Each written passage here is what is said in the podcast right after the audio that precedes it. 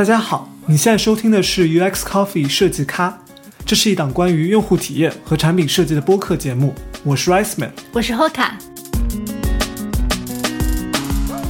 本期节目我们请到了前创新工厂设计师、豌豆荚创始团队产品经理、最美应用的创始人兼 CEO 玛丽来到我们节目做客。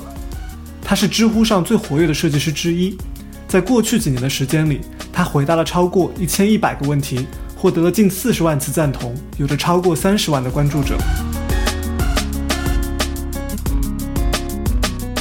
十四年前，毕业于北京邮电大学工业设计专业的玛丽。第一次接触到了 UI 设计，而那时候的中国互联网和今天则是完全不一样的风景。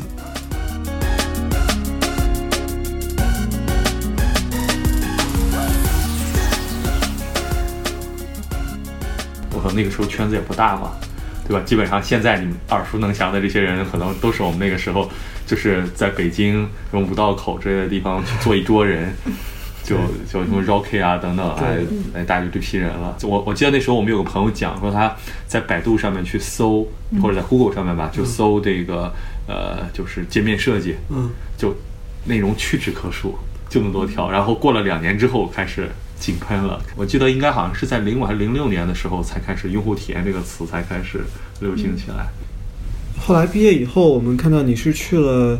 一开始加入了几家公司，有嗯去了 IBM，然后你在 IBM 是做了两年时间，对吧？我其实没有去 IBM 之前，我当时就在设计公司实习啊，对，但我。就是我是一个很资深的实习生，实习了很久，是吧？对，资深到我可能实习了几年吧。我我后来可能我的团队，就是我实习生，我是带一个团队的。完了，我的我的团队管理着可能公司至少三分之一以上的人。一个实习生带一个团队。对，然后我我的很多同事，而且我的很多同事都是工作好几年了，或者说可能比我大，研究生已经毕业了。嗯。但是因为我的资历很老，我零四年就开始做，所以他们在这边，他们都是在我的团。团队里面，我得和他们一起来工作。所以呢，在去 IBM 之前呢，毕业之前，我实际上我已经做了三年的这块的事情。去 IBM 也是因为当时，呃，在在我们那个时候，IBM 是一个很高大上的对对对地方。然后，对我就直接给那边的老板发个邮件，我就说一下我的经历，我说，嗯，看看后来呢，就约了大家一起聊一聊。嗯，后来所以就就去了 IBM。嗯啊。在 IBM 也是做交互设计。我们在当时的角色特别简单，我们一共呢只有呃四种人，一种呢叫设计师，就是 UX designer，我们呢来发出需求，我们来做所有的这些跟这个从界面设计到一些功能的定义，到一些等等，就现在很多互联网的产品经理等等在做的事情。第二种呢就是工程师，对，大家负责开发，还有呢测试。呃，然后最后呢，就是老板，就是哎，大家要来回谈判啊，等等，嗯，所以那个时候，其实我做的主要的工作呢，不不不只是交互，也不只是 UI，其实是整个的那个产品的设计，因为我们在整个从产品的功能的逻辑到下面所有的这些地方，可能都是要我们来定义。当时的职业这个职能还没有分的像现在那么细化，设计师都分好多种，产品经理都有分钱。对我们，我像我们就是基本我们的产品经理和设计师都是不分的。对，所以我们其实现在想想，我们那个时候的职位呢，按照现在来说应该叫产品设计师。对，后来你在那个 IBM 做了两年，很快就跳去了这个创新工厂。那个时候应该是创新工厂刚刚在国内，就是李开复老师刚回到大陆。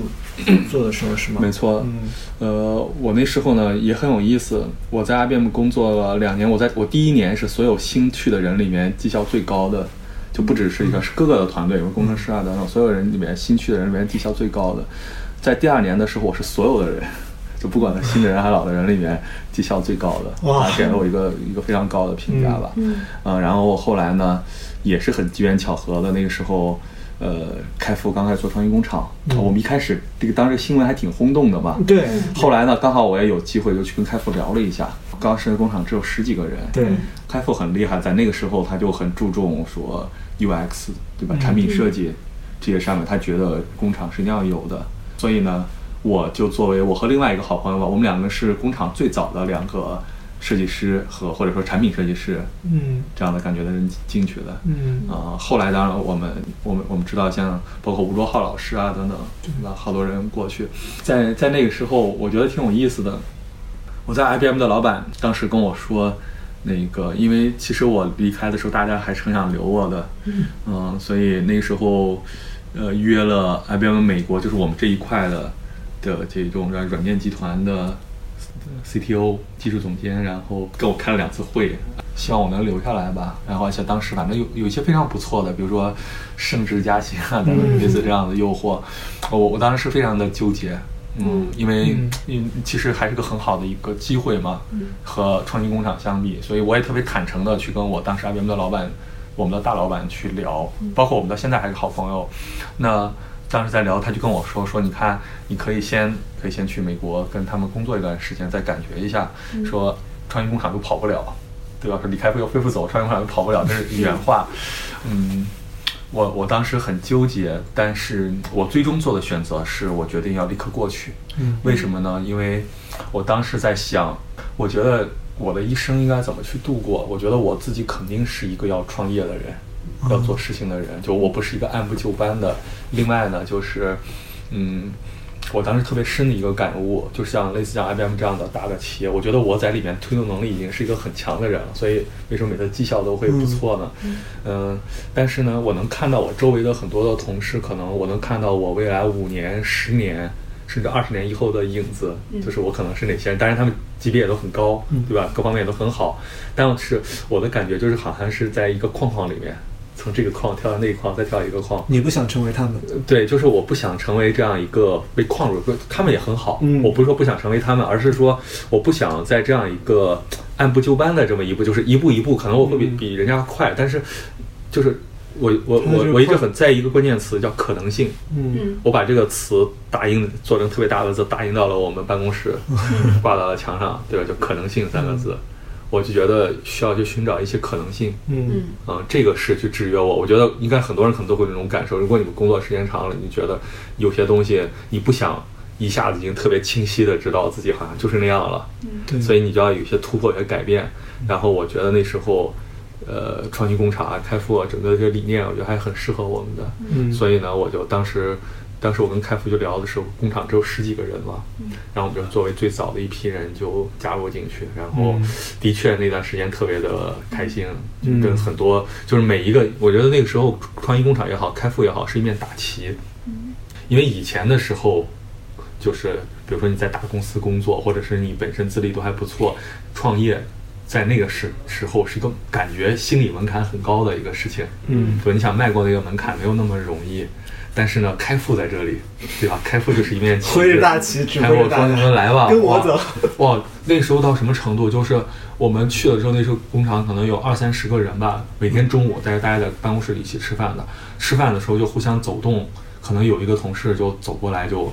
就说，哎，你有什么想法？有什么好的那种，就是两眼会放光，就每一个人都是这种感觉的人。嗯当然，现在我们那个时候认识的人，基本上现在每个人都是一个公司的 CEO。嗯嗯就是有一大批的人，所以那种感觉我，我当时就觉得是来对了地方。我觉得就需要这样一个能闯能拼的地方嗯，啊、我觉得人都会这样啊，就觉得越长大，觉得可能性就越少。尤其是步入职场以后，你去了一个大公司，嗯你往上稍微走走这么几年，你就可能会觉得，哎呀，可能性好像在越来越小，越来越小。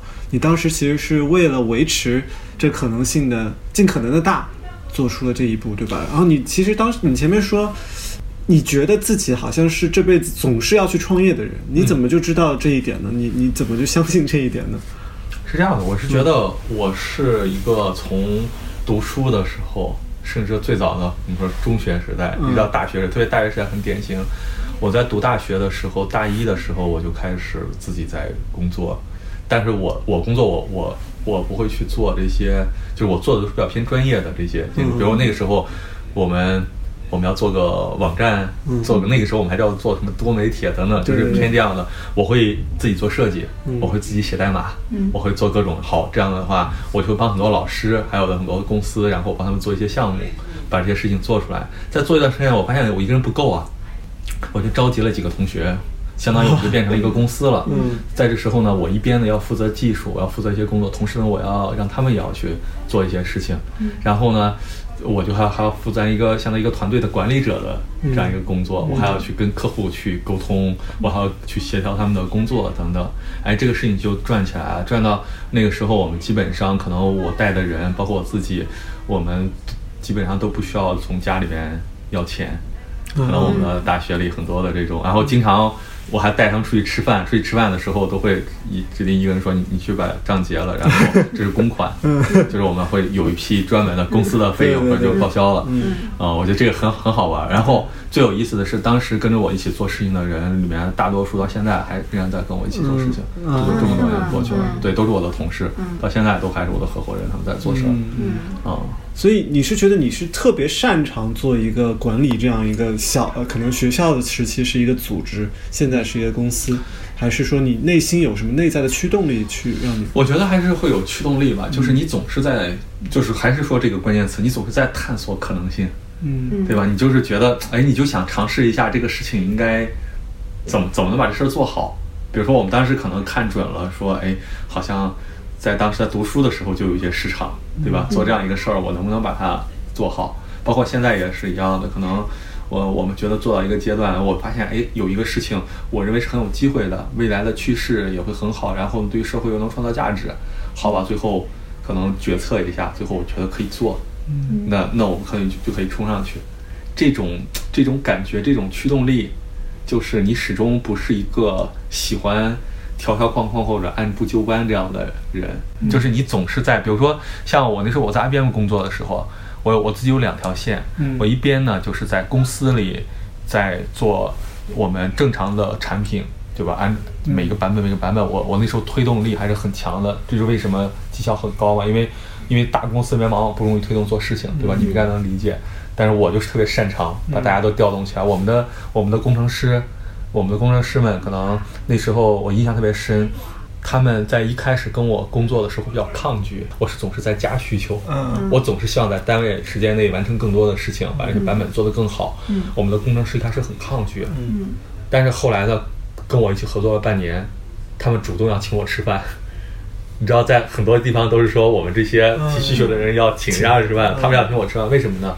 因为跟我合作的工程师有一个印象是，他在前前面几年之内都没有升过职，跟我合作了几个月，人就升职了，而且真的就是因为跟我一起做的工作。嗯那那你是，我就是好奇你是怎么做到的呢？就可以我们想象一下，你当时也是，比如说刚刚毕业，然后这呃刚毕业也没有很多年，两三年，在 IBM，你就有能力去推动一些可能已经很资深的人去完成一些也许比较难完成的事情，或者是他们从来没有做到过的事好情。好问题啊！嗯为什么我那时候推动很多事情？我们的我们当时的很多老板应该对我印象特别深刻，嗯就所以我们后来的为什么我走的时候很很多，特别是我们很 senior 比我们高几级的嗯老板都会想留我呢，因为我总跟人吵架，啊，而且我是一个特别坚定的，就是我我认为这个，比如说我们那个时候我就一个目标，我要做好产品，我要实现这个产品，我要让这个产品变得更好。所以我的所有的点都会定在这个产品上。你知道，在一个大的企业里面，大家的利益经常是不一致的，对吧？每个人都，我就会所有的都在想推动所有的人，一定要把这个产品目标实现。而且我认为这样的确是对我们有帮助的。嗯那在这种情况下，我愿意做一切的事情。呃，我我我，比如说我那个时候，哎，有一次可能这种研发团队有什么东西不愿意去做，对吧？他们当然他们给出的理由就是说时间不够，对吧？或者怎么怎么样。那我的做法是，我就跟他们一个步的论证为什么这个事情时间是够的，能做的。嗯到最后还是说服不了啊。然后我我怎么办呢？我找了另外一个团队的工程师，跟我关系不错，而且我之前其实也帮过人家，嗯就觉得很不错。我说你能不能帮我研究一下？然后你你就业余不用占用你工作的时间，业余给我一个结论。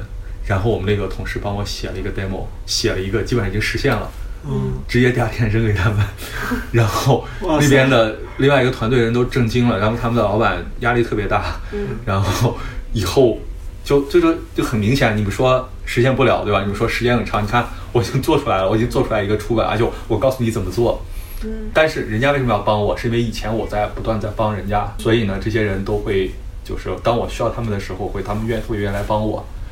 啊、这就是一个很小的一个例子。嗯那还有呢，这种比如说我们说经常，我我那时候跟我们的 IBM 叫三线经理，嗯对吧？就是比我已经高好几个级别了，那个就就不算吵架吧，但是就是我们三线经理要改我们的产品里面的某个地方，他觉得这个地方的不能这么做，他也希望改成他那个期望的样子。我说不行，我说不能改，嗯。然后我说什么什么什么理由不能改，然后呢，但是我们那个，因而且那个大老板是一个美国人，他就特别急，他一定想改，我说不行，然后到后面每开会的时候我就把他否了，然后每一次他见面。在在办公室里面碰见我们，他要拦住说能不能改了，我说不能改，我说，然后后来就是我们的老板很有意思，他说他说你们总要让你们的老板感觉到开心吧，哦，这是原话，就是大概是这样的。然后我跟他说，我说你请我们来，是因为我专业，不是为了让你开心，对吧？你要想找一个让你开心的人，太容易找了。但是我觉得我的价值就在于维护专业。我认为这个地方从专业角度说不能这么做，就一定是不能这么做的。哦、然后呃，你怎么找到支撑你的这个？啊，其实这这个事儿就更专业一点，因为我我一直在想，虽然说我说我坚持不改，但是呢，我在想他的诉求是什么，他的需求是什么，他的需求，他给了我一个结他想要的结果，但我认为他这个结果是不对的，我要满明白他的需求是什么，然后我就分析他的需求，最后呢，我认为他的需求是有一定的道理的，然后我做了一个方案。能够更好的满足他的需求，同时呢，我也能让这个事情变得更好，但一定不是他让我们做的那个样子。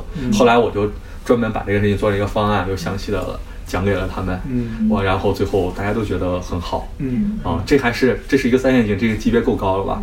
再往上，我们那边我忘了那时候是一个 VP 还是一个还是一个至少是美国那边的总监，就是这个级别的 VP 吧以上的人，专门因也是因为一个上面跟我们有冲突，我那时候应该是刚去，还是个很低级别的。然后让我们来做什么事情，不做，我们是觉得不能那么做，就是在设计上面有分歧。我是个特别坚定的人，我而且我会告诉他理由为什么不做。我说这样子不行，但他们那边的就要这么做，要按照别人的话，一个那么高比你高可能五六级的一个人过来发出什么需求来，那可能他他们管理的人可能都是至少几百人是上千人的，你肯定就想着哦怎么讨好他，然后把他做了，对吧？我就不行，我说我有我们的这个考虑。总的来说就，就我不是我，我是一旦要确定那个，我认为这样做对产品好，我就会抗拒住一切的压力。但是始终我我不是说特别固执的一个人，我会不断的去分析，对吧？对方背后是什么需求，我们怎么样共同把这个事情做好。比如说我特别目标瞄准在这个事情本身上面，嗯对。然后其实我刚前面还有漏了一块，就是我在 IBM 的一条线就是在做整个产品的，嗯就正常的迭代一个版本一个版本的做的还不错。但是其实我还有另外一个线，也是跟我们工作相关的，但是呢是在我业余时间完成的。我那时候给自己定了一个目标，我每我每两个月一定要拿出一个产品的方案，就是一个全新的，就基于我们现在的嗯这个产产品啊，这条产品线，在一个相对独立完整的产品上面，我有没有什么新的一些思路？我要做一个整个做一个 storyboard，就做这个做一个故事板，然后做一个设计。这个设计呢，可能详细到至少有一部分的交互，有一部分的功能，它是干嘛的，以及它的用户是谁，它的 persona 等等这些出来。每两个月我给自己定目标一次，是你自己主动我自己做的，就是老板也没有要求你们没有没有没有要求，就是我我后来当我做到一定结成果的时候，我会拿给老板来一起讨论一下，嗯啊、但是包括我我的其中做的有一些想法，那时候大家都很认可，但是没有资源做，但是我我理解这个事情，对吧？因为一个公司里面你不可能有那么多资源，随时集中都按照你的想法去做的，但是我觉得我自己一定要做这件事，我做件一个就是说我就我就有这么多的想法，另外一一一一点呢，就是在于，呃，我自己，我觉得在这过程中会得到锻炼，嗯对吧？就是你你在掌握一个产品，而不只是那一个小的局部的时候，这个是是个特别好玩的事儿。所以我那时候就是每两个月就会出一个方案，每两个月出个方案，然后做下来。嗯你前面讲到说，就是有很多时候你会就是不服权威上级给你的指示，就是说可能会有你自己的想法哈，就有自己的设计师的坚持。从专业的角度去讲，你有没有过真的去刺痛过这些人的利益，或者说真的是惹毛了什么别人的这种这种经历？还是每一次你都能成功的有理有据的去去说服别人。你有没有害怕过？因为比如说这样子的坚持，给自己招致什么个人的仕途上呢，或者是职业生涯发展上的一些影响呢？从来没有，从来没，你从来不害怕。我从来不害怕。嗯为为什么呢？而且我甚至也从来没有惹毛过别人，但是他们都能知道我是个特别坚持的人，嗯就是因为就是我绝对不是说让别人觉得这个人怎么很固执啊或者怎么样，而是让他们就能感受到，就我后来我之前的同价的同事对我评价应该在这方面都还不错，大家就会觉得说哇，他是一个特别坚持的，而且特别对于事情本身很专注的人。比如说我我觉得不不应该这样做，我一定会有很多专业的理由，他为什么不是这样做的？而且我甚至我甚至不会说就就抗拒了。你说这样，我说不行，好就没了，而是我说不行，我们不能这么做，我们可以怎么做？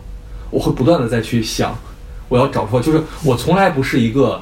给人家说，人家提了一个意见，提了什么，我就说，哎，你这样说不行，你这样有什么负面的？我不会这么的。我的经常的就是说，虽然这样不行，但是这样有什么启发呢？我还能做什么？就始终我都瞄准的，大家一起，我们最终要的是个好的结果。嗯所以在这上面呢，虽然你看我，我每次很坚定，我每次跟各种高级别的人怎么样，但是最后大家都觉得我们还是一起的。嗯，他们不会觉得我在这些方面有什么问题，所以我几乎我也从来没有惹毛过人。另外一点呢，就是我我从来不会害怕的，因为为什么？我觉得我的另外一个关键词就是专业。那这给我带来了什么？其实就是安全感。因为我我并不 care 说，我并不在乎，别人对你的评价，对，就是你你在这一个地方，对吧？比如说你说在 IBM 也好，甚至到别的地方也好，呃，老板会给我穿小鞋或者怎么样，我我在所有的地方一定是别人想去留住我的，对吧？他就觉得我一定是能帮他们去做好事情。嗯我要是到了一个需要通过这些才能去去去怎么样，那我觉得是个就就是个悲哀的事情了。嗯所以我。虽然说，你看我现在在管理公司，我在做很多的事儿，但实际上本质上我是一个专业主义者。嗯对吧？我我就希望说我我有足够的专业度，能把这些去做好。嗯嗯，嗯，然后你把你这种对产品的坚持和专业也带到了创新工厂。没错。嗯，你在创新工厂做了嗯哪些项目呢？基本上创新工厂早期的项目我们都有做，因为创新工厂早期做产品设计的人很少，一共就我们几个人。哎，你能描述一下创新工厂上面里面里面十什么十几二十个人，两个设计师，这是怎样一个工作模式吗？我们有三，应该说四种角色，一种呢是投资团队，嗯投资团队就是像开复啊、汪华他们，呃，但是还有黄继兴，对吧？等等他们，还有呢，呃，就是产品和设计团队，就像像我啊，像还有后来有吴卓浩啊等等，我们这些人，然后还有呢就是工程师，对吧？大家要要实现，要写代码等等，最后呢还有一部分的市场。就是基本上这样的四种角色，当然会人数在不断的增加嘛。我们属于去的早一点的，嗯后来很快就到了几十个人等等这样的规模。呃，所以但是呃，大家其实后来很快的就分开在不同的项目里面。嗯但是因为创业工厂早期就起了好几个项目，比如说有有点心，嗯对吧？这是当时其实想做一个呃手机的操作系统，对这样一个性，其实呃后后来被百度收购了嘛，嗯对吧？就跟小米的米 UI 其实有点像。然后呢，还做了友盟，哦对吧？友嗯盟对后来也是阿里的，嗯嗯，然后，呃，还有呢，像当时我当时呢，我们还有一个项目，我我也参与了一部分，然后，呃，那时那时候叫叫就是叫魔图精灵，嗯后来被百度收购了，呃，就是叫现在叫什么百度魔图之类的，嗯当时占有率都还挺高的。就还有呢，那时候还有一个应用市场叫应用会，现在还有呢？啊，对对对，现在还有，就是他们的、嗯他们后来的主要的负责人也反正也都是我们的一批人嘛，嗯。所以当时我都在帮他们去做。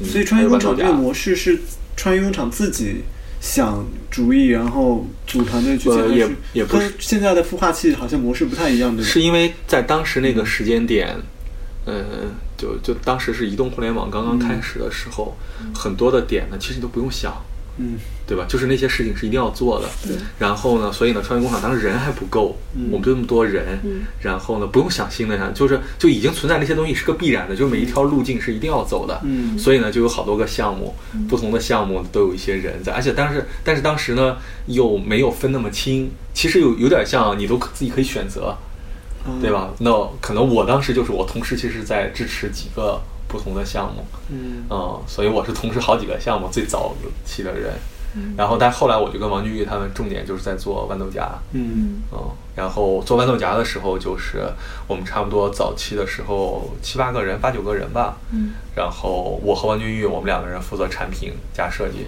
嗯，呃，从定义功能开始到一点细到界面到所有的逻辑这些东西都是我们两个在做，然后还有呢几个工程师，大家基本上就这么去转起来。后来还有一个同事做市场，嗯，嗯，当时是怎样一个工作的状态？你给我们描述一下。呃，哎，我我之前在一些讲座的时候放过一张图，嗯 PPT 上一张图，就是，呃，我们当时在五道口的一个办公室里，大概那个那个办公室里面就是一个工作的那个叫 block，就是一个对吧？一个小的一个工作间吧，对，嗯。一个还不算一个房间，就是一个小的工一个工位组合吧。嗯。那一个工位组合上大概能坐四个人，就是一般正常的人是坐四个人的，嗯，我们在这里面坐了十二个人，哇，而且大家肩靠肩是？对，而且我比如说以我为例啊，嗯。我其实当时在工厂我是有完全有一个很宽松的单独一个位置的，嗯。嗯。哦、然后呢，但是我觉得不行，我觉得那个位置太舒服了，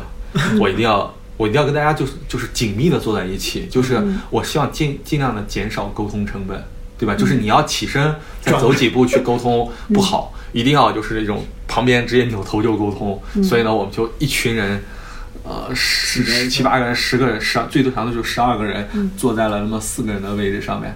然后就是属于中午，大家就中间放了一张桌子，一开始的时候桌子上面还坐了人，中午大家就转过来一起吃饭，就往那桌子上开始吃饭，啊、吃完饭转过去吃饭吃瓜子，然后讨论，啊、然后会转过头就工作。后来我们当时我翻一张照片里面的，我看了一下，几乎有一半的人现在都是公司的 CEO，而且好几个公司都做的还不错。嗯，嗯，当时是就是你个人的这样一种状态，就是说觉得这个事情一定要做成，是有很强的内在驱动力嘛？你是作为豌豆荚的一个就是初创成员，你是就是怎样一种心态在做这样的？对啊，我们就是觉得，首先我对这个事情是有信心的，因为嗯。我觉得我们看的比别人还是要，就是稍微要视角要高一步的，因为我们就觉得移动互联网在当时那个时候，它一定会重复以前那个时代的很多的事情，对吧？嗯比如说内容的分发，内容的分发是一个必然要做的事儿，嗯就是就看谁能做好。而在当时呢，很多大的巨头其实还没有，就还看不上这个市场，对吧？智能手机相对量还比较少嘛，嗯那而且呢，另外呢，大家从流量啊各方面觉得要节省流量等等，有很多的硬的需求。那好吧，我们就要集中这个点做。我觉得这个点方向没有问题。另外呢，我认为当时团队也没有问题，因为整个我们的整个这个团队为什么十几个人可以聚坐在那么小一个地方，就是大家很团结，嗯而且大家都我觉得都很不错。就包括现在我们的很多的这些兄弟，到现在我们每几个月还会聚一聚，嗯嗯，那种感觉很好。所以当时就认准了，一定要把这个事情给做起来。我们也知道，就虽然那个时候市场比较开放，还不是像现在就市场应用市场很多很多，竞争比较少，但是要从零到一做好一个产品还是很难的。能给我们讲点当时从零到一做豌豆荚这个事情最困难的有哪些地方明白吗？嗯呃，讲几个故事吧。嗯我觉得其中有一个我印象挺深的，而且这个我觉得对大家也会有启发。我们在豌豆荚做了两个月吧，在一开始，呃，一直还没有上线。有一天，我和王俊玉我们俩是在讨论我们的 roadmap，对吧？讨论我们的路线图，我们还要做哪些功能。然后我们两个人衡量一下，我们两个人互相问对方，觉得做到什么程度我们可以上线，可以有第一版。哇，我们两个人最后算排一下功能一算，可能还需要两个月，两到三个月的时间。就我们想这些功能上，我们觉得可以面试了，对吧？可以有信心跟大家见面了。然后刚讨论完，嗯，那个创业工厂的汪华，嗯就是开复的合伙人过来找我们，他负责投资，然后他过来问我们，你们什么时候想什么时候上线啊？我们说两个月后吧。嗯，他他跟我问我们说，你们这周就上线吧。然后跟我们在讲说，你们不要，你们说你们不要过于完美主义，说你们一定要让他把它推向市场，这时候你们再去完善，就是要快速迭代，对吧？在在那个时候，其实我们还挺难有这种 sense 的，因为的确，我我们为什么不想上线，是因为我们的确做的比较差，然后就是有很多的问题，我们都自己觉得没有解，我们觉得自己是过不了自己那一关的，但是跟大家聊完之后，我觉得王说的也很有道理，就是你要很快速的去迭代，你要去调整，对吧？然后你就哎说哎，而且告诉我们说你上线之后你有感觉了。然后我我我和王俊宇我们两人就在讨论，我们最后觉得嗯他说的有道理，好吧，我们回去就开始砍功能、砍计划，然后所有的跟大家坐在一起讨论我们能不能让他在这周上线。后来果然我们就在那周，好像应该是个周五吧，因为后来我们每周五都上线一个版本，嗯。就就是上线了。果然上线之后，带了很多人都，我们就就就去宣传了一下嘛，就一批人，嗯。哇，到第一个一百个人的时候，我们是特别高兴的，有一百个人来用我们的产品，然后呢，大家的反馈就是。你们产品动不动就就那个 Crash，就 crash 了就崩溃了，因为我们知道会有这种情况，对吧？很多第一功能不完善，而且很多手机连不上，就是有很多出出现很多功能性的问题，然后产品的上面有问题。但是我们仍然觉得这是对的，就是早期的用户是能理解你的他能理解吗？啊，他能理，真的能理。就是很多的用户，你知道我们那时候我们自己最高兴的是什么吗？我们还拉了很多几个 QQ 群，嗯那些有好多用户在那边给我们反馈等等。我们在一开始的时候就经常会要跟用户去聊一聊，然后呢，就是就很兴奋嘛，就觉得，然后比如说我们每周五都会发一版，在有一个周五那天有点 bug 没有发，然后用户就开始问了，说你们怎么还不发版？你们怎么还不发版啊？嗯哦，那种感觉就是，而且用户经常会给我们提很多的建议，呃，提很多的这些问题啊，我们用户有的问题会直接联系我们，会帮忙去解决。整个那个过程，我觉得互双方的互动其实还挺好的，嗯然后互相就是一种信任嘛，对吧？然后另外的，其实我们有一个优势，就是在当时呢，已经有一些同类的产品了，什么比如说九幺助手啊等等这些嗯，我们的产品在那时候产品设计是做的最好的。嗯产品设计就包括产品本身的设计以及界面的设计等等。就当时的很多媒体评测，比如涉及到什么界面啊、涉及到设计相关的，都是五颗星。嗯呃，可能什么功能的完整性是一颗星，类似这样的。但是大家就觉得很，以至以以至于你知道到后面到什么程度吗？就是我们的这些竞争对手都开始抄我们，嗯。就只是真的在抄。因为因为我后面跟他们很多人都挺熟的，我都认识他们。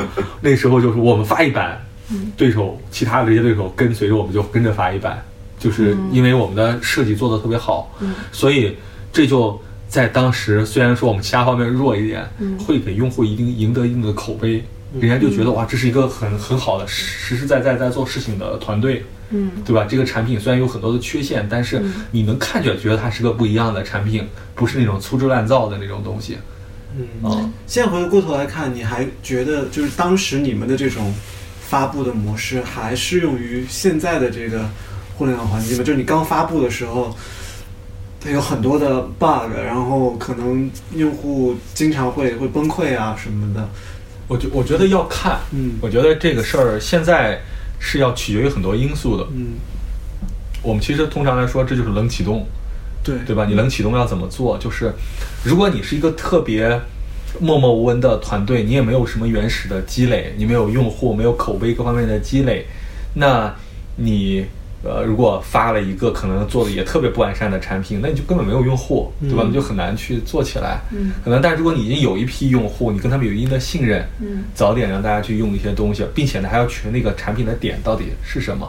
嗯对吧？有一些如果是一个，就是它的本身需求刚性没有那么强，同时呢你做的呢又相对特别糙，嗯这个时候呢就其实就很难去做。但是如果有一些的需求的点其实刚性特别强，需求本身是一个刚性需求，这个时候你就把其他方面做的差一点没有关系。嗯你是有很多允许有很多不完善，比如说我们在自己之前做的一些产品的时候，也会特意去省略掉很多功能。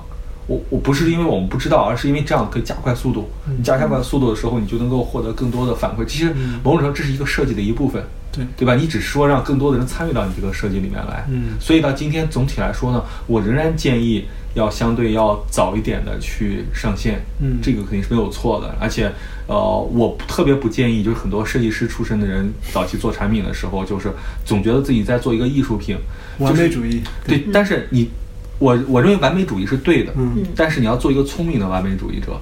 嗯聪明的人是什么样？就是我们怎么定义设计？你的设计阶段是什么？你的设计阶段是你设计完然后开发上线，这就是设计吗？而我定义的设计是什么？它是一直在设计的，对吧？我我只是在某一个小点上线了，同时我仍然不断的在了解用户，在上线，我始终在设计。你这样的去理解的时候，你就发现，哎，你的你你可能很多的设计的点，你通过早期的小范围的用户研究，或者是自己拍脑袋是感知不到的，嗯对吧？你只有有一定的用户的时候，你的感知会越来越强烈。嗯呃，另外呢，就是任何一个产品，我们我一直跟跟大家讲大设计。大设计不仅仅是说你把交互做得怎么样，把视觉做得怎么样，你要去抓很多的点，比如说用户的根本需求啊，对吧？甚至说商业的因素啊等等这些。那这些点的这种组合，也决定你在不同产品里的这种定位是不一样的。比如说有些产品，它的一开始的设计的点就是要去验证商业模式，绝对不是说你做好视觉、做好交互，而是商业模式是不是对，嗯是或者说内容生产的机制是不是对，对吧？或者打某个功能的点是不是对？这个时候呢，你可以做的糙一些，你要让他先把这个点验证，如果那个点不对，没有后续的事情。嗯而那个点对了之后，你把做好的交互、做好的视觉产品做得更好，就能让这个事情变成乘法。嗯，现在我们都知道了这套方法论，有人还专门成书啊，什么精益创业啊什么的。但在豌豆荚的那个时候，可能大家还没有把它嗯这套方法就觉得是奉为金科玉律，觉得哎呀尽早上线什么。回回过头来看，我觉得是不是还有一部分就根据你刚刚的描述啊，就好像早早的上线，虽然有很多的崩溃，但是当时很多你们有很多热情的用户，就好像给到了团队非常额外的这种激励，每天你们都收到好多好多反馈，甚至还给你们帮你们修 bug 的是吗？对啊，嗯对啊，有。我觉得这个其实反过来是一个双向选择，就是如果你在认真的做事情，你一定会遇到一批认真的用户，嗯嗯对吧？然后这就是一个相互激励的了。嗯，我这批用户是会容忍你在一开始产品刚刚上线。最小的可用版本的时候，容忍你有一些功能没。没错，你就你有问题就跟用户解释嘛，你告诉用户这是什么情况就可以。嗯，我感觉王君玉最近做的那个青芒也好像用了一样的路数，就是上线的时候还是有很多问题，他自自己每天二十四小时的在那里上线跟人答疑。回复的，对对对对，是不是？呃，没错，那个一个套路。对，因为我觉得就是，比如有精益创业或者有别的，呃，方法论归方法论，嗯你会发现，嗯，真正我觉得重要的是你得有这种经历，嗯就是你自己真的去，就是我们我们的很多的实践的东西，其实在很多书里啊，在各个地方都有，但你没有自己去做这些事情的时候，你是完全感知不到的，嗯对啊？而且很多时候不是那个。空洞的方法本身是你要决定在什么时候怎么调整，比如说，就像刚刚说的快速上线，但是你是拍脑袋到底多快的上线，你做到什么程度，这个地方仍然是需要一个经验去调整的。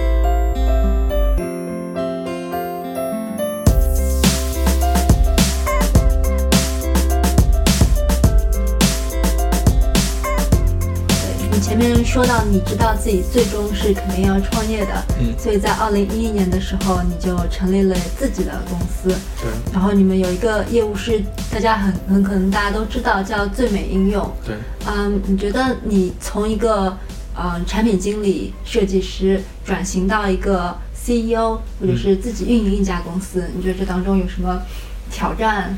啊，所以就像我们前面讲的，可能第一次做 CEO 应该是大学的时候了，没有没有这种转换没有特别多的挑战，因为主要可能我们更多的还是都聚焦在做事情和做产品上面。那其实我们在一开始的时候呢，其实主要做了很大一部分都是跟设计咨询啊等等有关的。后来呢，就就又过了几年，开始做最美应用这事情，而且做这个其实是一开始是完全是我自己来推动起来，就是我我现在做很多事情的风格都是这样。当我觉得有一些事情可能有机会，或者我很想做，我要完我就完全用自己一个人的力量。可能像最美应用，就是我在某一个周末的下午，然后自己呢，先是那个时候自己去弄个服务器，然后搭一个 WordPress，然后再改一改代码，然后再做一做，然后好了，做出一个网站来。嗯，然后呢，网站上面我自己要发一篇文章，然后呢，后来呢，还有微微信公众号等等，我把这些全都弄好，然后我自己那个把前面的几篇文章都是我自己发的，后来我还去拉了周围很多人来，让他们来加入啊、关注啊，然后到处去发一发，然后把这些事情转了几个星期，而且都是用我平时的业余的时间。转了几个星期，感觉效果还不错。这个时候我再让同事开始参与进来，让让大家开始去做，就把这样一个事儿给做起来。哦，你那时候是人还在创新工厂吗？还是说呃，没有，那时候已经在做自己的公司了。嗯，就是做设计咨询，一开对对始是嗯，你怎么会想到要去做最美应用的呢？因为就这是一个媒体嘛，嗯可能跟你以前做的产品有一些不一样。嗯哦，要先介绍一下最美应用这个呃对媒体哦，它就是给大家介绍设计的特别好的一些 APP。嗯呃，你怎么会想到要去做这样一个？我觉得两个方面吧，一个呢就是本身呢自己作为一个设计师出身的人，其实我们有这样的需求，就自己就有这样的需求，对吧？我们不断的在发现这些好的产品，那我希望有些地方能够更有助于让我去去筛选和发现，而且我发现这些我能不能分享给别人。嗯。最早不是都是因为我在筛选嘛，然后分享给了大家，好多人都还觉得不错。然后后来呢，这个就变成了一个品牌了，对吧？好，你看在 App Store 里面，很多应用会在他们的简介里写被最美应用推荐过，嗯。嗯，这是一个这是一个荣誉，嗯。对吧？我们把这一点上去做好。另外一点呢，我觉得从用户的角度来说，用户也需要大家去帮助筛选出来这些好的产品。然后呢，还有呢，包括互联网行业的人，对吧？也需要大家发现一些好的东西，相互去学习。嗯所以我们就把就把这个事情去做下去。然后果然我们做的口碑也都还不错，然后用户的覆盖啊等等也都还挺好。所以呢，呃，在当时，而且本身我自己对于应用分发这个领域一直很熟悉。嗯，你们有从最美应用当中获得什么就商业或者什么吗？呃，有啊，嗯我们因为我们树立了一个很好的品牌，我们很专业。呃，我们呢，我们的商业主要是 to B 的，就是面向企业的。嗯呃，然后因为它它跟最美应用这个品牌本身可能没有直接的联系，但是是因为我们有一个很好的品牌，所以呢，很多企业会信任我们。对吧？他知道我们在分发在这些领域里面很有经验，所以呢，我们比如说我们现在就在帮很多知名的，就是现在我我我我不说具体是哪一些家了，但是有很多知名大家耳熟能详的一些公司，他们的互互联网线上的流量的获取，我们就是他们的顾问，也是他们的这种算是服务商吧。我们要去，比如说什么从广告的投放，对吧？从各个方面去做这些策，一个是做策略，二是呢你要去监控各个渠道的质量，嗯。然后呢还要去保障这些执行。这在这些过程当中呢，从商业的角度上来说呢，大家第一关要过的呢其实是信任。嗯。啊、因为国内有很多做各种各样的这种什么叫应用，就是这种线上的产品推广啊等等这种渠道，但是呢，大多数渠道没有品牌，没有信任度，对，因为涉及到直接跟钱相关的，嗯这些公司干嘛要信任你啊？对吧？还担心你今天晚上就把人骗了，明天就跑了。我们呢就是一个很好的品牌，别人都知道我们在这个圈子里面的影响，而且我们我们跟各个公司的打交道的人都都很多都是直接跟产品的负责人在打交道，所以别人一下大家又很有共同语言，能信赖我们，我们把这个事情帮别人做得很好，所以呢就越来越多的人来找我们在做这件事情，哇，最后发现我们在这方面有很好的商业的收益，嗯对吧？同时呢，我们做民用作为一个媒体，又能持续的给大家有很好的内容，哎，我觉得这就是一个很好的循环。嗯，现在感觉很多媒体机构都是这么个模式，前面有一个可能不怎么盈利的品牌，嗯，然后后边 to B 的业务是主要的，就是公司的这个现金流的这个对，没错，而且呢，刚好因为互联网的线上，比如说这种我们叫投放，对吧？这种流量相关的这种，在其实传统企业来说，这就是市场嘛，相关的这个领域本身就是一个商业的就非常成熟的，也有很多的现金流。我们说在这上面都能还做得不错，大家过得也很开心。嗯现在公司做到怎样我一个规模？我们现在我们现在旗下有两家公司，嗯就是分别呢都都有那个数千万的投资，就是一家公司就是我们现在最美应用，嗯我们整个的就是除了媒体之外呢，还有呢我们整个的这种这种流量啊等等相关的增长相关的业务，另外一块呢就是呃我们的知群。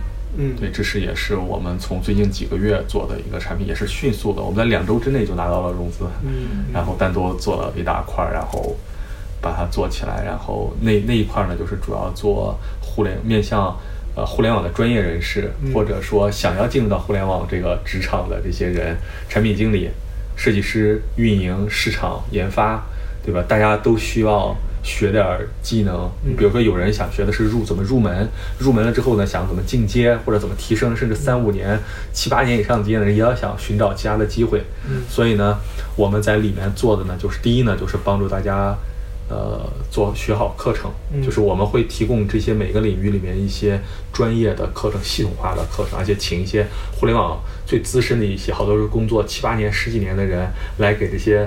刚入门或者是工作两三年、三五年的人再去讲课，那哎，大家都会觉得学的还是能学到东西的。然后第二呢，就是听完了课之后呢，大家总要相互交流吧，嗯对吧？相互认识，你要有跟 social 有关的、跟社交有关的这种需求。好，我们要满足这样大家大家相互认识的需求。第三点呢，就是完了之后还要干嘛呢？要找工作。嗯就我们所有的人的在这里面的目标就是要么找到一份工作，要么是找到一份更好的工作。我们，所以我们我们第三块我们还做了招聘，嗯这也是我们下一步会重点去做的。这样的话，它就是一个闭环，就是你在这里学习了、认识了人，你要找到一个好的工作，哎，我们把这个事情再去做起来。嗯，对，感觉你们从最一开始可能做这个设计咨询类的业务，到后来做最美应用品牌，做这个流量的这种推广，一直到现在你们做这个知群，嗯做这种啊、呃职业培训项目，你就好像一直在不停的探索新的业务啊、呃的方向和模式。没错，而且呢，这两是这些在上面呢又有很多的联系，对就是它不是一个完全跳跃的。比如说，我们最美应用覆盖了非常多业内的人，对吧？嗯互联网的人基本上肯定至少在这里听过。嗯然后第二呢，就是就是因为这样的话，所以呢就覆盖了很多的人群。嗯那大家自然的行业的有这么多的人，那大家都有这种职场提升、学习、找到好工作、升职加薪、走上人生巅峰的这种 诉求。嗯对，那我们就去满足好这种诉求，而且我们还有一个很好的一块儿呢，就是我们在以前整个这个过程中，比如我们做做最美应用啊，或者等等这些里面，我们帮到了特别多的公司和人，嗯对吧？你想想，我们最美应用在这些年很多的公司初创期的时候，都是通过我们来。流量，我们给他们提供流量的支持、曝光啊等等，其实大家都很领情。我们能请大家出来给大家做讲座、大家讲课等等，就是因为我们以前不断的在帮助别人。嗯，你把嗯那套你之前讲的在 IBM 的那套工作方式搬到了公司范围的，哎就是你一开始可能帮助了一个工程师做一个什么事情，他最后回馈给你，帮助你做一个小的 demo。你现在把这个事情做到了非常大的一个范围。对，因为我我总跟我们的同事在强调这一点，我就说，我说你们每次先不要想那个你就是你们从人家那儿有什么收益，你就想着能帮人家的地方一定要帮人家。那如果我如果别人帮了我们，我们一定要去回报人家。就是我每次要告诉同事这一点，就是我觉得有时候做人和做公司和做呃我们要做 BD 对吧？做商务其实是一样的，就是你会发现。呃，一般的有以前的时候，好多时候一些公司说做这种 BD，就是这种商务的合作的，那，都是那种特别油嘴滑舌、特别就是八面玲珑那种人。但是我就发现我我自己身边很多这种做得很好的人，都是一些很诚恳、很实在的人。嗯这样反而会让人，因为核心就是信任，对吧？相互信任。为什么人家愿意帮我？人人家信任我们，这往往也是在职场和职业的社交里面的一个基础。嗯嗯。嗯那你大学时期管理的团队可能是几个人的？嗯后来实习生可能带个小团队，到到可能创新工厂是十几个人的这种团队。嗯你现在是作为一家几十个人的公司的 CEO，嗯你有感觉到自己在就是一路走来技能啊，或者是在视野或者在任何方面有说一直在学习，或者说需要去改，就是去进步、去学习的地方吗？因为你是设计师出身嘛，对吧？我觉得就是几个方面吧。一个方面呢是视野的提升，嗯对吧？以前的时候，你看我我自己，我我不是之前在强调我说我是一个专业主义者，对对吧？我我我很多方面很专业，比如说我可以自己，我可以自己做设计，嗯我可以自己写代码，当然我好好久没写了，但是我也可以自己那个写文章，对吧？然后自己做运营，甚至我还可以去做商业的什么变现啊等等广告投放，我都可，以自己做。独斗的能力非常强。，对，然后但是呢，这些呢都是比较实际操作层面的。当你越往上去做的时候，你要不断的去抬高视角，嗯对吧？每一个层次有不同的层次往上走。所以我觉得这个，你如果你工作时间长，你会明显的感觉到，你可能过两年，你发现自己的看的视野又高了一步了，然后又高了一步了。那你怎么去提升自己的这个你说的这个视野？我我觉得，我觉得这就是需要，呃，不断的去一个呢，一个呢就是你要去提升的时候，其实你要先把基础打好，对吧？嗯对你每一块自己的那些个技能啊，嗯你就看。另外呢，就是你的见识要够多。你怎么扩大自己的见识？具体的讲呢？我觉得，我觉得有几个方面吧，一个呢就是，嗯，不断的去了解新的事物。嗯你比如说现在最近，比如说区块链最近很火，对吧？那其实我自己之前，我就专门会花时间，我要去研究，我要去了解。但是我其实可能自己交易做的少，但是我我一定会需要把这些事情都走一遍。嗯我必须的，这就是我就是任何一个新事物，比如说之前新零售，嗯对吧？然后可能还有别的一些事物，一旦出来的时候，我们一定要把它学习到。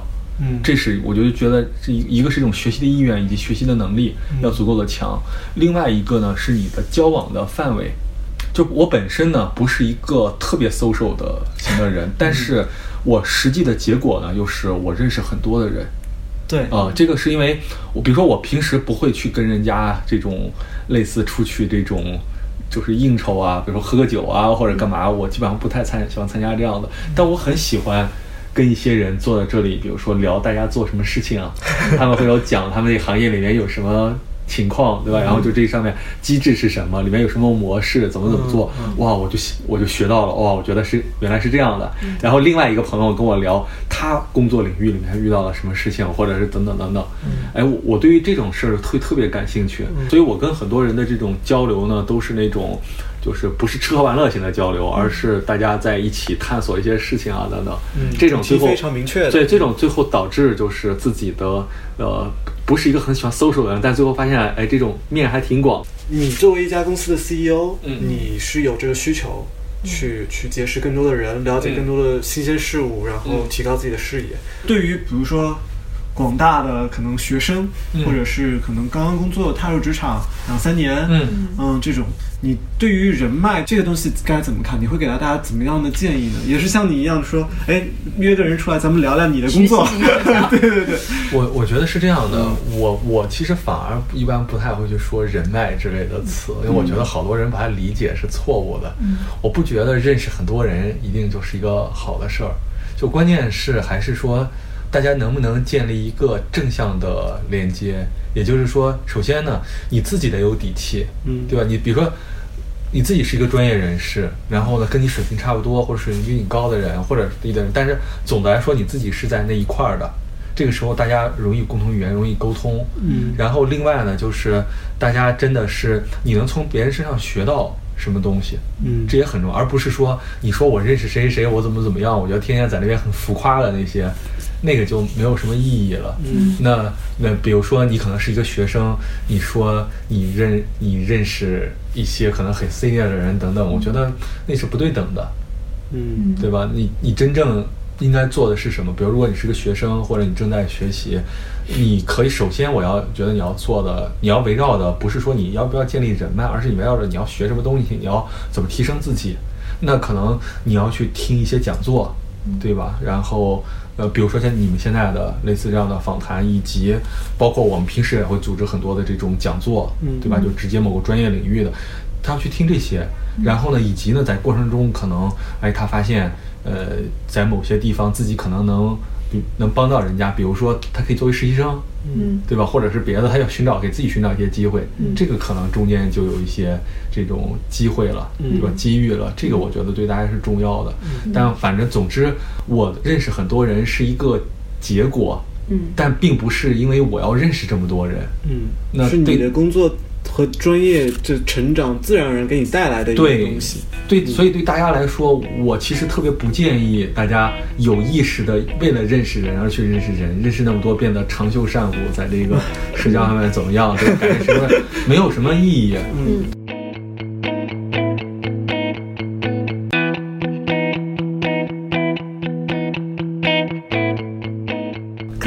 都知道你是一位知乎的大 V，事实上我们知道你也是通过知乎啊，嗯你在知乎上面回答了很多很多的问题，然后关注者也非常多，你而且你也是非常高产的，就我们打开我们的时间线，经常能看到你在上面回答各种各样的问题，嗯你是有意识的想要在知乎上面就回答很多问题，然后成为一个大 V，或者说建立一个个人品牌吗？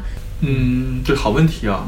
嗯，我觉得你要看比例，比如说在前几年的时候，我认为我我的比例上面，基本上我百分百吧，我没有觉得要成为大 V 这件事情。嗯那可能我更多的呢是一个个人的爱好。嗯但是实事求是的说，我觉得，比如说今年，因为我们做的一些事情，像知群这样的事儿，对吧？它本身是个跟互联网的职业、专业和职业的教育，嗯呃，和培训和社交。和招聘、找工作都有关系的事儿，那我就要做一部分这样的工作了。其实相当于这也是一个自己流量的来源，嗯对吧？比如说我会去回答一些专业的问题，我在以前的时候回答这个问题，纯粹就是因为我自己觉得喜欢，但我也可能不喜欢，我就不回答了。嗯但我今年的时候，我就要去回答一些这些，是因为我觉得同时对于公司做产品是有帮助的，嗯对吧？我觉得我是有这个义务的，因为我是一个 CEO，我去做事情，我不是完全按照自己的，但是我肯定不会说那种。就是就是我不是那种，呃，怎么说呢？是那种网上那种所谓的网红大 V，他是为了想红，就个人想红，他可以回答任何的问题，对吧？我肯定还是都比较偏向于专业领域的。我是希望多有这些专业问题，比如说，我希望，哎，在知乎里面可能各个的这种，比如跟互联网相关的、跟职业、跟专业相关的，什么设计啊等等，或者产品，你可能都能找到。我们的回答，对吧？可能是我的，但也可能是我们跟我们产品、我们公司有关的回答。那这不就是更好的流量的来源吗？对吧？这是我们作为一个设计师来说，这就是个非常就自然而然你能想到的一个事情，就很理性的来说。包括呃，我在今年，其实我可以额外的说，我在今年在知乎里面讲了很多场知乎 Live，嗯对吧？然后我为什么会讲这么多呢？就是我觉得挺好玩的。前两天我看到有一个。有一个小孩儿，好像还在美国读书的一个学交互的一个小孩儿，在在骂我，在攻击我，呃，让让我让我很震惊，因为我跟他讲了半天，我说设计师你要怎么思考这个事儿，因为可能呃对方就会觉得说，你看他为什么讲的这些都是面向于新手的入门的人的，你看他就是在智商税，对吧？在在骗新人怎么怎么样？我说为什么要这样做呢？那是因为我们在做这块的产品，那然后呢，比如说。呃，入门的人肯定是我们定位的目标群体之一。那如果我要讲那一一堂课的时候，我肯定要有一个用户群的定位。那可能是你的最大的一个用户群体。对，那我的定位，那我我如果定位的是一个新人的用户，那我自然要按照他的这个需求来搭建这堂课，内容应该怎么讲的，所有的都要围绕着这个展开，对吧？这是一个设计师的视角，你自然能够想到的。然后，呃，如果我要是定位，比如说我定位一个资深的。八九年经验以上的，我也可以讲。我们其实在线下也会给很多人讲这样的事情，但是讲了你可能新人是听不懂的，甚至说骂我的人他也听不懂，对吧？这就是一个不同的视角。那我之所以去讲这么多的知乎 Live，主要呢是我们也希望通过这些呢，其实这就是一个快速上线，对吧？快速迭代，因为呃我们就可以能接触到用户，我们能了解他们对于这种深度的技能有哪些个需求，我们就能得到验证，我们获得很多反馈。这其实也是一个做产品的一个方式。嗯嗯，你现在回答很多知乎问题，可能也是带着工作性质的，就是可能工作要求你不得不就是成为一个这个公司的形象的一个代言人，能够在这个领域能够让大家知道你们在做的这个事情。呃，我是这么理解的。这个我们也站在一个专业的角度去想这个问题。我自己个人呢，并不把我自己定位成一个什么在网上的。所谓的什么布道者呀，所谓的这种就是什么有很强人设呀等等这样一个感觉的人，我还是我我是怎么理解的呢？我觉得其实呢，我们某种程度上是做了一个我自己的一个媒体，对吧？就是所谓这是真正的自媒体，就是即使说就完全就是我个人身份，而且的确话都是我个人自己在说，我是一个媒体的中心，大家关注我是因为我能够产出好的内容，我。确保的就是我不会发低质量的内容，我不会说假话，我把这些去做好，然后呢，自然就会有很多人愿意关。这不就是做自己做一个产品吗？嗯，对吧？某种程度上，一个个人的账号，一个个人在网上说的话，这就是一个产品。因为你你看，有很多有新用户，对吧？有活跃用户，大家还有互动等等，这个做起来其实跟我们做设计的时候遇到的问题都是一样的。嗯，我觉得是你要换这样一个角度去思考。当然有很多。在网上的所谓的一些网红，大家是另外的这种这种路线，那那就是人家的事儿了。我们自己就是这么定位的，所以更偏向于专业的角度。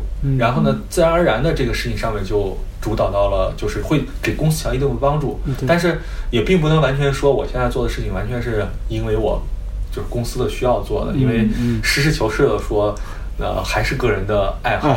对，你这是喜欢分享。对，因为嗯，要不然的话，这个这个对我我我。这个必须要搭上点公司的事情，这样的话我我的同事才不会抱怨我。你看我们的 CEO 就在那说 回答知乎问题，我们给大家念两个你在知乎上回答的问题吧。呃，如何看待男子持有两张坐票，其中一个座位放行李，并拒绝要给要求他让座的无座票人士让座？这是你回答的其中一个问题啊。嗯还有如何看待鹿晗、关晓彤恋情？呃，你这种问题你都会去回答，这完全就是纯粹的出于个人兴趣爱好了，对吧？嗯，对，哎，我不知道你们两个为什么非要找这样的问题 我就觉得特别有意思。啊？好吧，我就看你那个最受关注的问题排序，然后这两个就出现了。那那比如那比如说，呃，以这两个问题为例啊，我我大概还记得，比如说为什么我回答像第一个类似什么火车票之类的问题，是因为我觉得我是一个逻辑性比较强的人。对吧？我刚好看到了一个问题，那那其实肯定是我某一天可能就正在吃饭的时候，哎，怎么会有这么一个问题？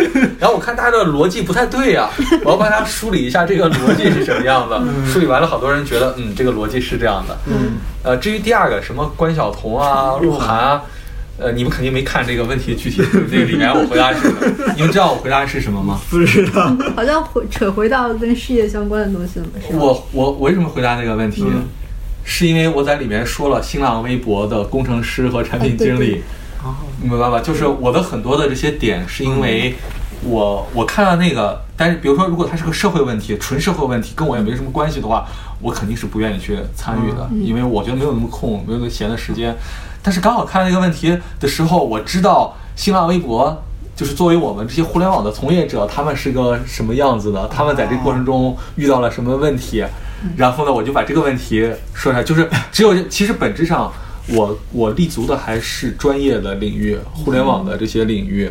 那可能在这些热点上面，刚好跟大家是有一个交集的，对吧？你看，你可能在那个问题里面，所有的人大家都是在谈什么关晓彤、鹿晗怎么怎么样，我谈的是他们这个对于新浪。对吧？对于新浪的技术、新浪的工程师、新浪的产品经理有什么影响？啊，我我现在可能更理解你。我们是一个互联网工会，是是代代表广大的产品经理、设计师和程序员，对吧？来和这个社会聊一聊。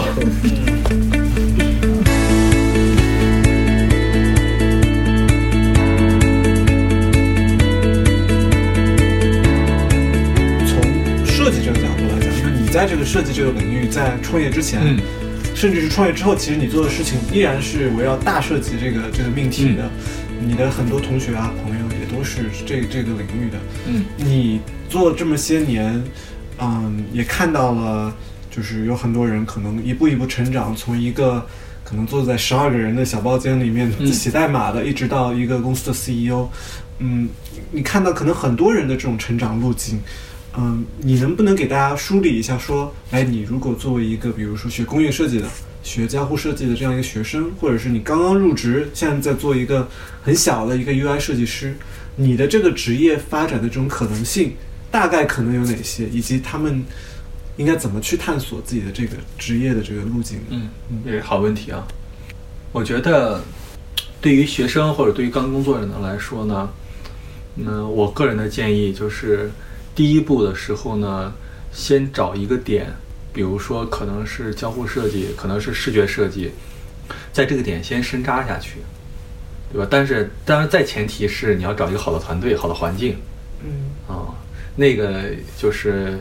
换句话说，那个你要先要找到一个合适的工作，这个工作呢是能够帮助你去成长的，有一个好土壤，嗯对有个好土壤。但这个土壤，这种土壤呢，不见得是一个大公司或者什么样，嗯它一定是一个，但是它是就是未来跟你工作的人得得是这种感觉的嗯人，他能他们能帮到你去成长。比如说，可能就是一个很小的公司，但是这个公司里这些人很厉害，嗯对吧？你要本着这些地方去，你你的目标，首先第一步进去就是为了成长的。你甚至真的不用去计较工资，不用去缴任何其他的事，你只考虑一点，你的财富是什么？你的财富就是你未来的成长。你要把你的，比如说以收入来说，你要按照自己未来十年的总收入来算，嗯那一定取决于的就是你现在的成长速度有多快。所以呢，你的目标就看哪里有合适一个土壤，你就到哪里去。所以这第一步，然后进到那个地方去了之后呢，你要有一技之长，对吧？你你在一开始初入职场的时候，比如说我最早我自己的一技之长是什么？我的交互设计做得很好，这就是我的一技之长，我的很硬的技能。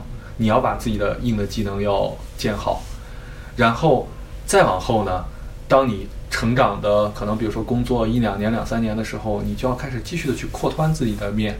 比如说有些人选择可能，哎，我还要懂点技术，对吧？或者我对于用户的洞察、对于用户研究要有更多的这些理解，或者说我要懂更多的产品、懂更多的业务，这都是你不断的去拓展自己的这个边界。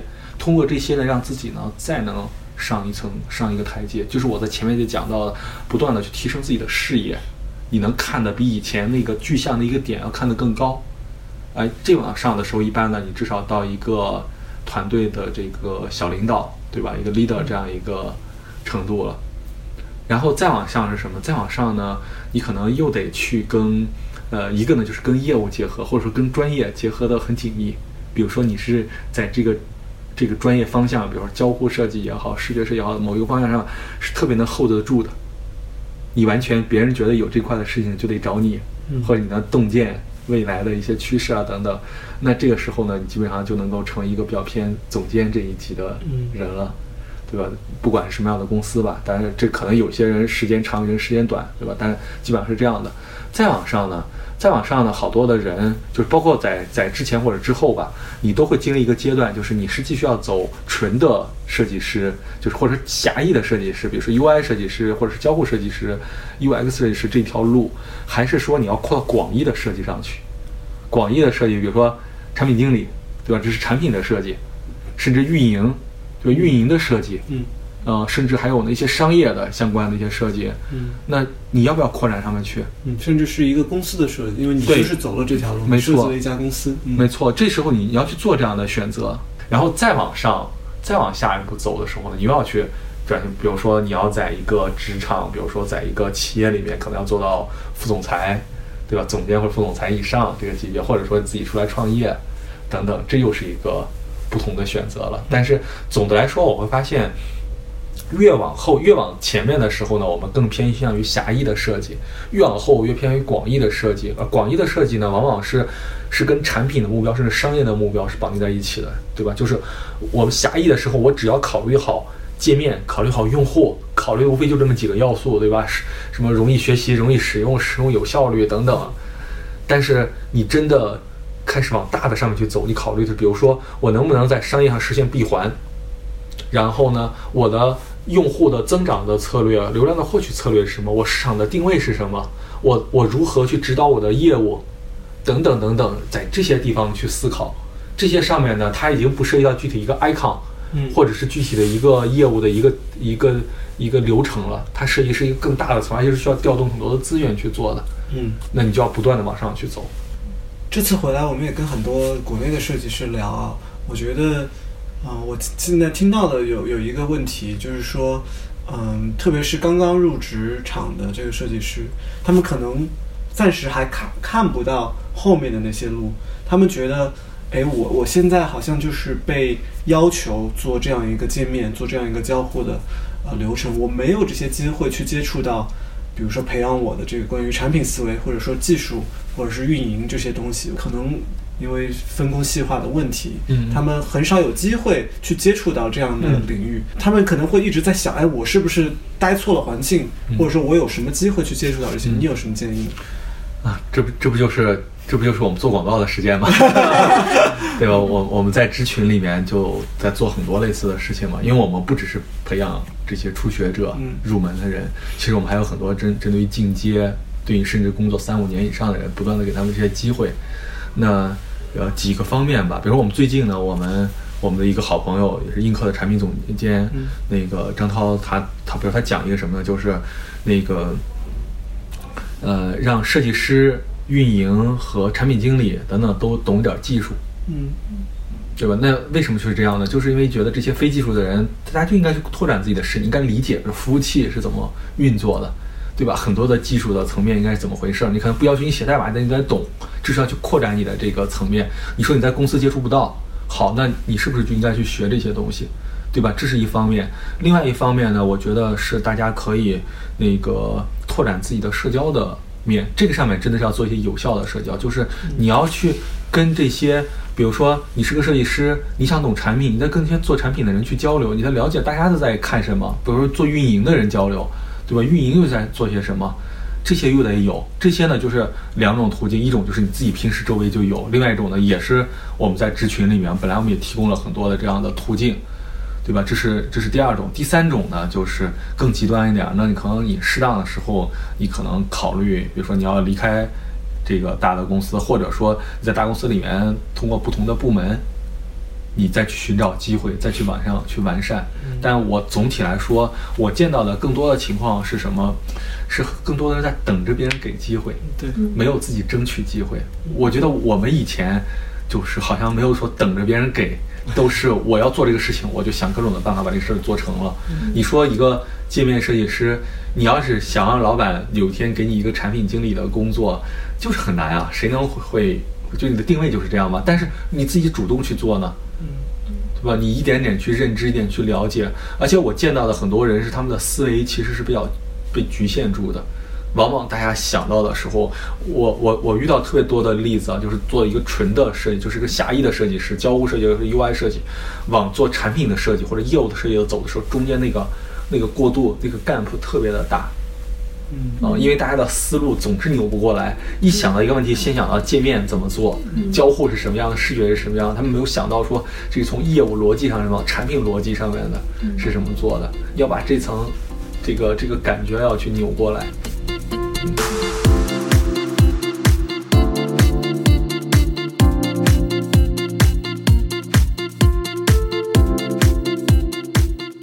玛丽说：“她有一个理想，就是推动建设信息时代中国自己的包豪斯，让中国的设计更有品质。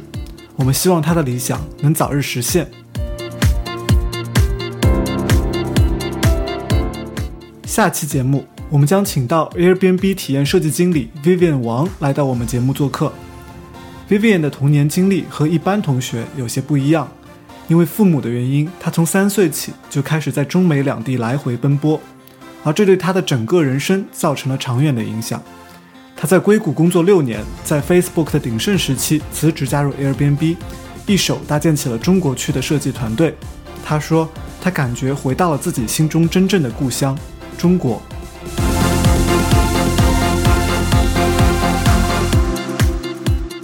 如果你喜欢我们的节目，我们推荐你使用泛用型播客客户端订阅收听。在 iPhone 上，你可以使用系统自带的一个紫色图标，名叫播客的应用；在安卓手机上，你可以下载 Pocket Cast 等第三方应用来收听节目。只要你在这些客户端中搜索 UX Coffee，就能找到我们。在节目播出后，我们也会在微信公众号发出节目的文字整理版本。我们的微信公众号也是 UX Coffee，U X C O F F E E。好的，本期节目就到这里，我们两周后再见。